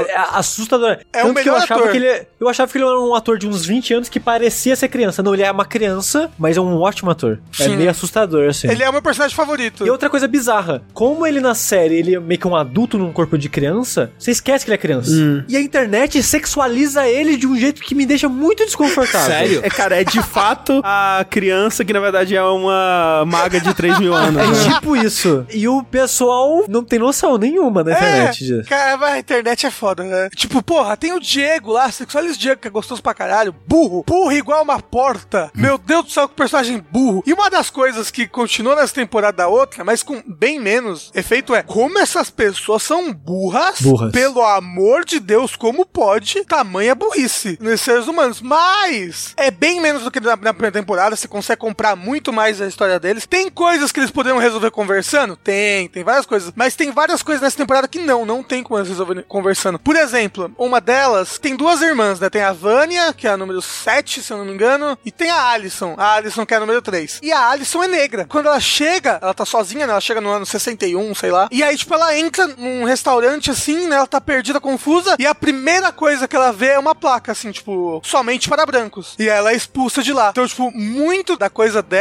e da plot dela dessa temporada é que nesses dois anos ela casou com um cara que é do movimento negro e ela tá, tipo, lutando para os direitos das pessoas negras nos Estados Unidos. Tipo, de fazer esses protestos que eles faziam na época, tipo, entrar nos lugares que só atendiam pessoas brancas e querer ser atendido e ficar lá. Tudo mais. Então, tipo, é, é uma parte mais pesada dessa temporada. O Klaus, ele é bi, mas ele é LGBT. Então, tipo, ele também acaba sofrendo um monte de preconceito, um monte de homofobia por estar nessa época, sabe? E, tipo, é, é bem explorado toda essa loucura americana, esse preconceito e esse racismo e como eles, tipo, pessoas que teoricamente, teoricamente não, mas é, vieram de um tempo com mais liberdade, né? Com mais direitos e como eles estão lidando tanto nesse passado que não tem esses direitos, que não tem essas coisas. Isso é bem bacana, é bem legal. E o Diego continua muito burro. Tem a parada da Vânia ser russa, já que é a guerra com os russos? Tem, olha só, isso é um plot da, da temporada. Olha aí. Porque ela, ela não tem memória, quem é essa pessoa que tá aqui, ela é uma infiltrada da KGB, o que que tá acontecendo, entendeu? Você gostou, Rafa, da, da segunda temporada? Gostei, gostei bastante. No final das contas, tipo, ainda dá raiva que as pessoas são boas, mais do que deveriam, mas ainda tem muitos mistérios legais, tem muita ligação com o pai deles. É, tem o plot twist na primeira temporada, né, do pai deles. Então, e aí, tipo, o pai deles tá vivo agora, né? Porque eles estão em, em 1960. Eles vão tentar encontrar o pai deles. e- o pai deles pode ajudar a saber, tipo, o que que vai acontecer, por que eles causaram o apocalipse, o que que tudo está ligado. Meu Deus, uma coisa que essa série lida muito com viagem no tempo, né? Uhum. E assim, você tem que relevar isso. Você tem que relevar. Ah, mas gente, se vocês fizerem isso agora, é impossível, né? Tipo, por vocês estarem fazendo isso, já fudeu, entendeu? Efeito borboleta. É impossível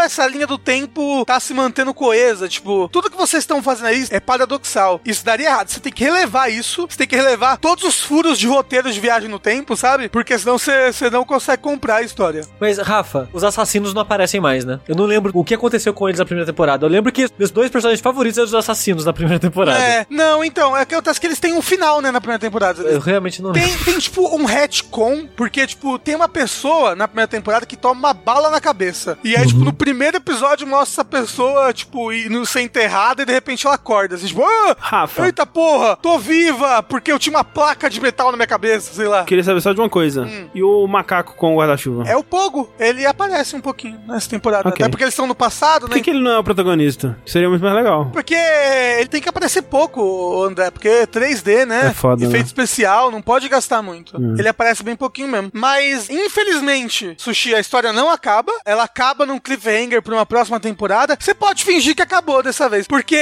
na temporada passada, você não podia fingir que acabou. Ela realmente acaba num cliffhanger, tipo, porra, e agora? Como é que isso daqui vai se resolver? Aqui, se você cortar os últimos 5 minutos assim, não tem cliffhanger. Acabou, olha que bom. Acabou a história, mas se você vê os últimos 5 minutos do último episódio, aí tem cliffhanger pra uma próxima temporada aí, tem coisa pra caralho. Então fica a dica aí para antes dos últimos cinco minutos. É, parar de assistir pra você não precisar assistir a terceira temporada. Dito isso, essa temporada é bem melhor que a primeira. Gostei pra caralho, muito bom. Eu não gostei da primeira temporada. É justo. Essa que é a parada, porque eu queria gostar, porque ela tinha um potencial de ser mais interessante, mas era tão mal escrito, nada me pegava nela. Tipo, eu gostava do moleque, do personagem dele. Sim, ele é muito legal. Mas era muito frustrante que a história não avançava, os personagens não faziam nada inteligente. Então, tipo, eu gostava do personagem dos assassinos, dos dois lá, eles eram divertidos de acompanhar. O Hazel e a Chat. Isso. Então eu gostava deles e gostava do cara. E é isso. O resto tudo foi meio que, ah, porra. Até mesmo igualzinho a, a Vânia. Eu achei que no começo eu ia achar ela mais legal e no final eu tava achando ela um saco. a Vânia é a menina lá? A atriz lá? É Ellen Page. É, a Ellen Page. É. Ok. Nossa, nessa temporada a Vânia tá tão mais legal, Sushi. Nossa, porque na primeira temporada ela é só tipo, ah, eu sou a única das irmãs que não tem poder. E aí o namorado dela tá lá, tipo, isso, vamos fazer maldade, vamos fazer maldade. E ela, será que a gente tem que fazer maldade mesmo? Nessa temporada ela tá muito mais legal. E obviamente, porque a Ellen Page, a Ellen Page que quis isso e eu achei isso maravilhoso. A Vânia já começa já com o relacionamento lésbico já nessa temporada, que já é ó, mais um negócio do anos 60, como é que ela vai lidar com isso, blá blá blá. É bem bacana. Então essa temporada é muito melhor que a primeira. As pessoas ainda são muito burro, ainda muito furo de viagem no tempo. Meu Deus do céu, por que, que vocês resolveram botar viagem no tempo? Mas entendo que essa história só consegue existir com viagem no tempo. Mas, tipo, legal pra caralho. Gostei. Eu, eu prefiro que tenha história de viagem no tempo com furo do que não tenha história de viagem no tempo pra ter que evitar furo. É, justo. História de viagem no tempo é legal, foda-se os furos, aproveita. É isso aí, vamos todo mundo viajar no O tempo. conceito que o Rafael falou de cada pessoa foi parar no ano parece muito legal. É, É. parece legal mesmo. É isso, The Umbrella Academy, a academia guarda-chuva. Você falou que o criador participa, você quis dizer ele aparece, o Gerard Way? Porque isso aí eu vou ter que assistir. Eu acho que ele participa no sentido de ele é produtor, ele é alguma coisa. Produção. Ah, é, que triste. Sim, ele, ele ajudou na produção, sim. Que triste. Aproveitando esse papo aí de poderzinho, Rafael Kina. Ai, meu Deus. Poderzinho. Eu li um gibi esses dias, um- uma revistinha em quadrinhos esses dias, que foi recomendação do nosso amigo Load. Um abraço pro Load. Olha só. Olha aí. Né? É, você quer dizer que você lê um mangá ocidental? Basicamente isso. Que é quase mangá. Diz que entende dos gibi, o Load. Não é. É. Até parece que tem comics no nome artístico. isso. Ele registrou em cartório. né? O Load até comentou aqui no podcast quando ele veio da outra vez, que é o tal do X-Men Grand Design, que é uma série que foi publicada nos Estados Unidos em 2018, a primeira parte, né, o primeiro volume. Aqui no Brasil saiu agora, só agora em 2020, o primeiro encadernadão, que junta dois dos volumes americanos. E qual é a proposta desse quadrinho? O autor, o Ed Piscor, ele já tinha feito um lance chamado Hip Hop Genealogia, que é meio que recontar a história do hip hop dos Estados Unidos, basicamente. E ele faz algo parecido com o X-Men. A premissa é: existe um personagem da Marvel que é o Ele observa eventos cósmicos e registra o que acontece, basicamente. Então, no X-Men Design, o que, que é? O Vigia, ele tem um amiguinho, que é um gravadorzinho, robozinho gravadorzinho, que chega assim, e aí? Vai trabalhar ou não vai trabalhar? E Vigia, calma, espera eu molhar o bico. Ele fala, beleza, agora vamos. Ele começa a recontar e registrar toda a história dos X-Men desde o início. O que o Ed Piscor faz é, ele tá reorganizando e recontando a história dos X-Men desde o início, mas trazendo elementos que só aconteceriam depois na história de publicação pro passado, né? Então ele tá reencaixando eventos e reorganizando pra fazer sentido numa linha de tempo só. Porque quadrinhos, como todo mundo sabe, é uma zona, tem muito retcon, passa por mão de muito escritor e tal. Reboot. É, então, reboot, tem evento cósmico de apocalipse e tudo mais. Então o trabalho dele é enxugar e reorganizar os eventos pra fazer sentido em uma linha só. O que é muito legal, porque eu sempre gostei muito de X-Men, apesar de não ser um grande fã de quadrinhos hoje em dia, especialmente, de moleque eu li muito X-Men. A fase do Jim Lee e tal, ali, anos 90 e tudo mais. Eu parei de ler X-Men, publicação no Brasil, eu parei de ler depois da Era do Apocalipse, que eu já achei chato a Era do Apocalipse, eu não tinha gostado. É quando voltou, eu meio que perdia o embalo e larguei mão. Mas eu gosto de X-Men. Gostava dos filmes de X-Men? Não. Só recentemente eu assisti o X-Men First Class. Eu achei meio ruizinho. Achei ruinzinho o filme, Porra, bem mas ruizinho. você olha que o First Class é um dos melhores dos X-Men. Eu acho o First Class o melhor, É, é. então. Tipo, tirando Logan, né, assim. Mas o Logan quase não é filme de super-herói, né? No fim das É, contas. exato, exato. Mas eu tinha visto aquela trilogia clássica, né? Que o primeiro é o primeiro é o primeiro, ok. O segundo, todo mundo diz que é bom, mas eu não lembro se eu gostei dele ou não. E o 3 é uma bosta. Nossa, como é ruim o, O 3. 3 é uma bosta. Eu não, eu não gosto muito de nenhum dos três. Né? Tipo, o primeiro você meio que passa um pano porque, ah, filme de X-Men, caralho. Não, porra. Filme de super-herói. Acho que foi o primeiro filme de super-herói. Da era nova, assim, né? É, que trouxe essa leva de filme de super-herói dos anos 2000, né? Sim, sim, sim. Então, tipo, você releva, né? Eu acho, pelo menos. Mas eu só assisti esses dias do First Class e achei bem meia boca. E eu não vi o, nem o Dia de Futuro Passado e nem o Fênix Negra. Esse dizem que é bem Tem ruim. outro, tem o Apocalipse ainda Tem também. Apocalipse ainda, é verdade. Que também dizem que é ruim. É, então, dizer que o Apocalipse e o Fênix Negra são ruins, mas qual será que é o pior dos dois? Eu nunca vi. E eu tenho medo de ver sozinho, porque eu vou ficar triste de tão ruim que é, provavelmente. E eu quis pegar o Grand Design porque o Load falou muito bem, eu gostava de X-Men, e aí quando eu vi que quem trabalhou na tradução? Leonardo Kitsune. Olha Porra. aí, esse daí sabe do que tá falando. Né, o Léo Kitsune editou, foi editor dessa edição, e tem o prefácio lindo do Emicida. Olha, Olha só, foda. que é um texto bem longo e bem legal do Emicida. Então recomendo, se você se interessa e tal, pelo menos procura o texto pra ler na internet. E aí eu fui ler, porra, tô querendo ler algo de super-herói, porque não que eu tenha deixado de gostar de quadrinho americano, mas eu tenho preguiça, porque são publicações longas, tem aquela coisa de, de comprometimento com, com a publicação. né? Disse o cara que está acompanhando One Piece. Ah, One mas- Piece um dia vai acabar. É Batman verdade. não. É. Não, pois é. Quando você for ver o, o- filho do Luffy, o Buffy, o caça-vampiros, o aí você vai ver. Nunca vai acabar. O Buff, o Goro, o Tandy, a Dami e por aí vai. E a salada. Salada, Caralho, isso. Rafa! Vai se fuder!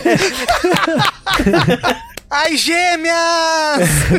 que ódio. Enfim, então, tipo, quando tem coisas específicas de quadrinho, de herói, eu gosto de ir atrás, porque não tem o comprometimento com a coisa. Então eu li, são os primeiros dois volumes americanos, não condensados numa edição só. A edição é grandona, né? Então o lance que o Ed Piscor faz, ele publica a história como se fosse um quadrinho da época. Então a página meio amarelada, com um desenho dos anos 60 e 70, estilo de quadrinho também, de organizar o quadrinho na página também é bem tradicional. Aham. Artisticamente ele é muito legal, especialmente pra proposta, né, que ele tá, que ele tá dando, que é recontar bem o comecinho, as origens de X-Men. E também tem no fim da edição, tem a primeira história de X-Men, que é bem legal. Tem aquela capa tradicional do Homem de Gelo jogando a bolinha de neve no Magneto e tal. Ela, ela na íntegra? Ela é na íntegra, sim. O que é bem legal. Sobre a coisa em si, a história em si. Eu acho legal, porque é uma recontagem das origens de X-Men, mas eu acho que se você não souber bem o que é X-Men, o que é a origem de X-Men, acho que você fica um pouco perdido, porque ele é bem, bem corrido. Tem eventos que acontecem que, tipo, uma página. Passou. Dois quadros. Passou. Sabe? Você sente que é na pegada do Homem-Aranha que o Load falou, que é tipo, ele tá lá mais pra relembrar quem já conhece do que pra apresentar pra um público novo? Sim, foi exatamente isso que eu senti Ah. com esse X-Men Grand Design. Tipo, eu gosto de X-Men dessa época, mas eu não sou um grande conhecedor de X-Men. Eu não manjo muito da história de X-Men. Então, pra mim, foi bem corrido, assim. Eu sinto que eu não consegui aproveitar tão bem a obra quanto alguém que já conhece bem X-Men e se divertiria mais, ficaria mais engajado com essa narrativa do que eu fiquei. Então, apesar de eu ter achado divertido você identificar pontos da história que eu já conhecia e tal, pra mim não foi tão legal a experiência de ler. Ele fala da invasão do namoro a Nova York, ele fala sobre, né, o Magneto, começo de carreira do Magneto, o Magneto conhecendo o Xavier, né, o Xavier usando o cérebro pra procurar os outros mutantes e formando os X-Men, né? Então ele dá um pouco de contexto por trás de cada um X-Men, tipo, um pouquinho do Anjo, um pouquinho do Ciclope, um pouquinho da Jean Grey e tal. Isso é legal, mas é também, de novo, é bem corrido, bem, bem corrido. Se você não manja de X-Men, quanto menos você manja de X-Men, menos proveitosa vai ser a leitura do Grand Design, eu acho. É meio triste, porque quando você começou a falar, eu pensei, caralho, isso parece muito legal, acho que eu vou querer ler. E foi o mesmo sentimento de quando o Load tava falando Exatamente, do exatamente. Aí veio o plot twist de, mas não é pra quem não conhece, é só... Aí já... Porra. E é um pouco triste, assim. A iniciativa do cara é muito foda de tentar recosturar esse universo, a história, não sei o quê. Mas assim como o Lodi falou do quadrinho do Homem-Aranha, né? Que é o Blue, né? Homem-Aranha Azul. Eu acho que, que chama, se não me falar a memória. Ele é pra quem conhece bem já todo o lore do universo de X-Men. De novo, eu sinto que quanto menos você conhece X-Men, menos proveito você vai tirar do Grand Design. O que é triste por si só, e também porque é uma edição cara. Ela é uma edição que é grandona, né? Eu nem sei qual formato que é, mas ela é uma edição super grandona. E o primeiro volume tá sendo na faixa dos 100 reais. Eita. Então é um, assim, é uma edição bonita, grande, colorida, aquela coisa toda. Mas de novo, a experiência de leitura, se você já não tiver familiarizado com X-Men, não vai ser talvez tão proveitosa. Então fica o aviso e a recomendação se você curte muito X-Men. Talvez se você já curta muito X-Men, você não precise estar ouvindo essa recomendação minha agora, né? É. É foda porque a estrutura parece ótima pra apresentar pra quem não conhece. Mas a proposta é exatamente o contrário. É meio triste. Eu sinto que ela é muito corrida para apresentar X-Men pra quem não conhece. Talvez alguém que manje mais de quadrinho tenha uma opinião mais, mais embasada que a minha, obviamente, mas eu que senti como alguém que tá meio de fora, sabe? Eu senti Sei, sei. com o pouco conhecimento que eu tenho, eu não sinto que foi uma, uma experiência tão legal pra mim. Mas tá aí, né? Iniciativa maneira, X-Men Grand Design. Por enquanto só saiu o volume 1 brasileiro, então é isso aí. Mais volumes ainda devem sair esse ano? Será? Eu não sei se esse ano, mas certamente vai ter mais volumes saindo. Tá aí. X-Men Grand Design. É Grand Design em português também? Grand Design, ficou em inglês o, o título. Ok. Então tá, então eu vou fechar o Fora da Caixa aqui falando de um filme que eu assisti na correria aqui antes de começar a gravação, que é um filme curtinho, gosto, gostaria de mais filmes que fossem tão curtinhos assim.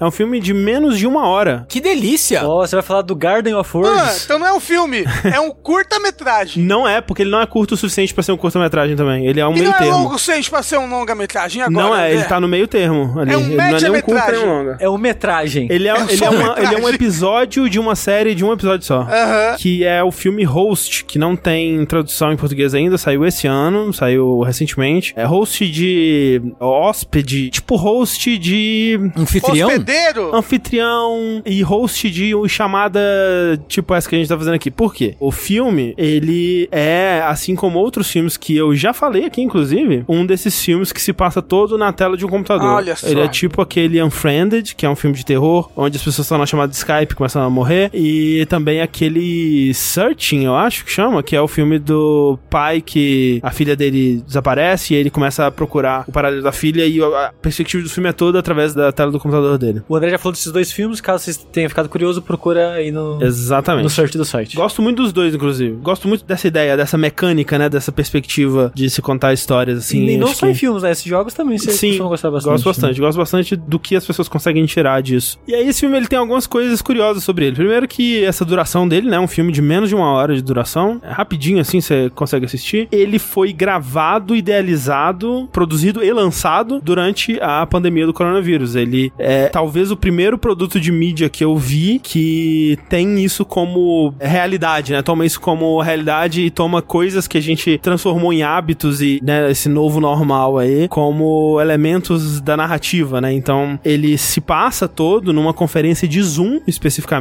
que são, tipo, cinco amigas e um cara que estão fazendo uma conferência porque, né, estão com saudade e tal, vão conversar e eles, parece que estão fazendo isso com frequência. E aí, na conferência de hoje, uma delas que ela é mais espiritualizada e ela tem experiência com isso, ela vai fazer uma sessão mediúnica, assim, digamos. É um, um seance que eles chamam, né? Tipo aquela sessão de se comunicar com espíritos, né? Ela chama uma médium pra intermediar ali, pra ser a médium ali, pra guiar as pessoas através disso. E aí tem todo o lance que cada uma tem um item, né? De um ente que elas esperam poder se comunicar com e tal. E a amiga que propôs isso diz que, né? Tive experiências com isso antes e foi reconfortante, que foi divertido e tal, foi interessante. E a maioria das amigas dela estão com um ar de não levar a sério, né? De, ah, haha, será que vai ser. Será que a gente vai ser possuída? Que engraçado e tal. e fazendo piadinhas e tal. Uma ou outra tá com medo, assim, e meio preocupada com o que vai acontecer. Mas a maioria não tá muito levando a sério, né? Tá ali só pra fazer companhia pra amiga e tal. E quando elas vão começar essa experiência, né? A médium ela dá alguns detalhes, assim, do que elas precisam fazer. Que elas precisam pensar nessa pessoa, né? Que elas querem se comunicar com, acender uma vela, levar aquilo tudo a sério, né? Tipo, é um, dos pedidos que a amiga que deu a ideia ela faz, tipo, não, gente, pelo amor de Deus, leva a sério, né? Que a parada é importante pra mim e tal. E os caras zoando, tipo, tipo, toda vez que ela fala do plano espiritual, a gente toma um shot, tá? E eles ficam tomando, assim, toda vez que ela fala e tal, esse tipo de coisa, assim. E rola a parada, né? Faz a, a invocação, digamos assim, tipo, será que tem alguém aí pra falar com a gente e tal? E aí começam a acontecer coisas estranhas, né? É um filme de terror nessa pegada de, de vários que a gente já viu, incluindo atividade paranormal. Então, muitas das coisas que vão acontecer ali não são coisas novas, né? Então, vai ter objetos se mexendo, né? E gavetas abrindo e coisas escondidas no teto e pessoas tirando foto no escuro com Polaroid. Aí é uma coisa que aparece na foto que não tava lá na vida real. Tudo pelo Zoom. Tudo 100% pelo Zoom, né? E, é, E não é, é- não é difícil de ver com tanto zoom assim? Mas é legal porque, assim, um dos aspectos, né, que esses filmes de found footage, tipo Atividade Paranormal, ou mesmo o Unfriended que a gente comentou, por que, que eles são tão efetivos, né? Porque é uma, uma coisa que a gente tá muito acostumado, né? Essa coisa, das, principalmente agora, na, na quarentena, a maioria das pessoas tá muito acostumado com videoconferência, né? E com o que é possível e impossível de acontecer na videoconferência. E a gente tá muito acostumado com o vídeo de webcam, né? É como se não tivesse mais a distância que tem da gente assistindo um filme que tá filmando como se fosse a realidade, né? O que a gente tá vendo na tela é exatamente o que a gente veria numa conferência, né? E a qualidade da imagem é exatamente o que a gente veria numa conferência. Por quê? Como eu disse, o filme ele foi gravado também durante a pandemia, né? Todo mundo gravou de casa mesmo. Todo mundo gravou de casa. Todas as atrizes, né, que são principalmente atrizes, gravaram de casa e até lendo sobre a parada, gravaram com webcams e tal. E em muitos casos, até os efeitos especiais foram feitos por elas mesmas. Tipo, teve workshop de como como criar os rigs, né? Os trambolhos lá pra fazer as paradas se mexerem, né? Com cordas e tal. Com a ajuda de familiares que estavam junto e tal. E em alguns casos eles tiveram que usar CG, em alguns casos eles tiveram que usar dublês e tal, assim, mas é bem mais raro. A maioria dos efeitos especiais foram feitos por elas mesmas. Nossa, que interessante Muito isso. legal. Muito interessante. É. E como eu disse, funciona muito bem, apesar de serem um tipo de suspense, de terror e de sustos e de jumpscare que a gente já viu um milhão de vezes, porque a gente não tá acostumado a ver esse tipo de coisa apresentado desse jeito, sabe? Num vídeo de webcam, a gente não espera que vai ter CG, sabe? Naquele vídeo todo comprimido e travadinho e meio esquisito, com qualidade de iluminação meio tosca e tal, a gente não espera que vai rolar alguma coisa paranormal de CG. E rola, né? E quando rola, fica, caralho, você fica ainda mais impressionado e, e assustado, assim. André, o filme, ele em momento algum sai da situação do zoom. Não, não sai. Então, tipo, ele não tem zooms dramáticos em Não. janelas específicas.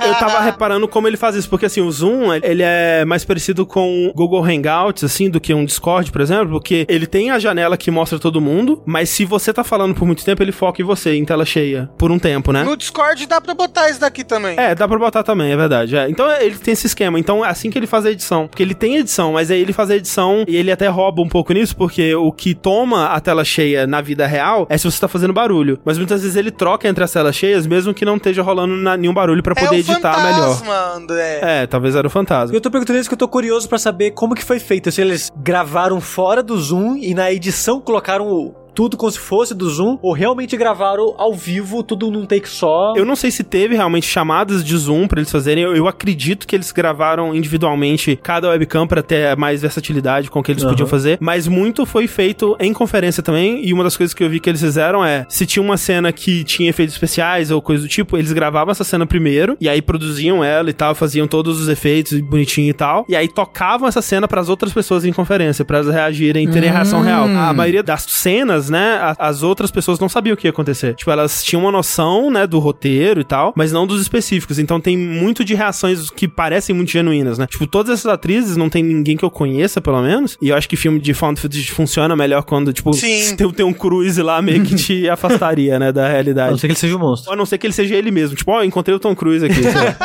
Mas, assim, atuações incríveis, assim. é, passam muita realidade. Você não sente que tá fake. Até no Unfriended é um pouco meio que você sente um pouco de fake, assim. Uma dispersão da realidade que ele tá criando ali. E tem muita coisa legal, assim, do que eles fazem, sabe? Com essa dinâmica. Uma das coisas que eu achei legal é, em vários momentos, tá mostrando a cena das, das cinco mulheres, né? E aí, vamos dizer, uma delas ouviu um barulho e, como é um filme de found footage, ela não acendeu a luz e foi olhar. Ela pegou o laptop com as duas mãos e foi levar no escuro, né? Obviamente. E aí tá todas as outras assistindo, assim, né? Tipo, vendo o que, que vai acontecer e tal. E o foco de você, enquanto espectador, tá naquele quadrinho da moça levando o laptop. Eles aproveitam isso pra fazer coisas acontecerem nos outros. Tipo, quase como que se fossem easter eggs acontecendo no fundo, né? Porque todas elas também estão, tipo, com o laptop, assim, ou celular e tal. E, tipo, uma casa inteira atrás pra acontecer coisa, né? Ninguém tá fazendo encostado na parede também.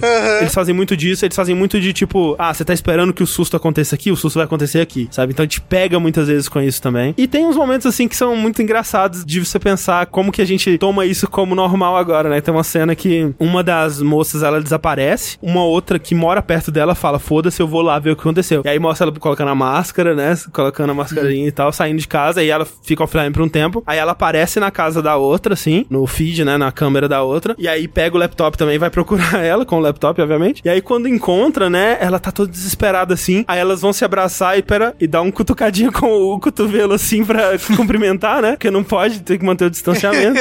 e é isso, assim. Eu gostei muito, assim. É uma das coisas que mais me agradou foi a duração. E isso é outra coisa legal, porque o Zoom é uma das coisas que. Ah, a parada grátis. Exatamente, porque uma das coisas que impediu a gente de começar a usar Zoom pra chamadas é que você tem que pagar uma mensalidade caso você queira ter chamadas de mais de uma hora. Então, quando tá faltando 10 minutos pra acabar, aparece o aviso: você quer upgradear o seu plano para o Pro, a sua chamada vai acabar em 10 minutos. Caralho. E aí, quando o filme acaba, né? Tipo, aconteceu uma coisa lá, não vou dizer o que, e fecha com, tipo, sua chamada grátis acabou. E é esse o fim do filme. E aí é muito foda que vem um mouse na tela, clica na lista de contatos, e aí vai rolando os contatos, e os contatos é o crédito dos filmes. Porra. Ah, que é legal. muito foda. A gente sabe quem tava assistindo? Não sabe. Fica aí o questionamento. Acho que é meio que uma quebra da quarta parede aí. Ah, porra. É o fantasma que tava assistindo. Talvez. Ô, André, Hum. como é que é o nome do filme mesmo? Host. Você viu ele como? Ele saiu exclusivo num desses milhares de serviços de assinatura que surgiram nos Estados Unidos aí. Acho que é um que é mais específico pra filmes de terror, agora eu não vou lembrar o nome. Mas então tem que recorrer a meios. Ilícitos. Esse daí, pra assistir. Mas muito legal, eu recomendo bastante pra quem gosta desse tipo de filme. Bons efeitos, bons momentos, assim, eu não vou estragá-los aqui, porque são poucos até, né? É um filme bem curtinho, mas eles são bem criativos, assim. E, e vendo como foi produzido, né? Como que eles usaram essa limitação pra fazer uma parada bem única, assim, eu achei bem foda, assim, host.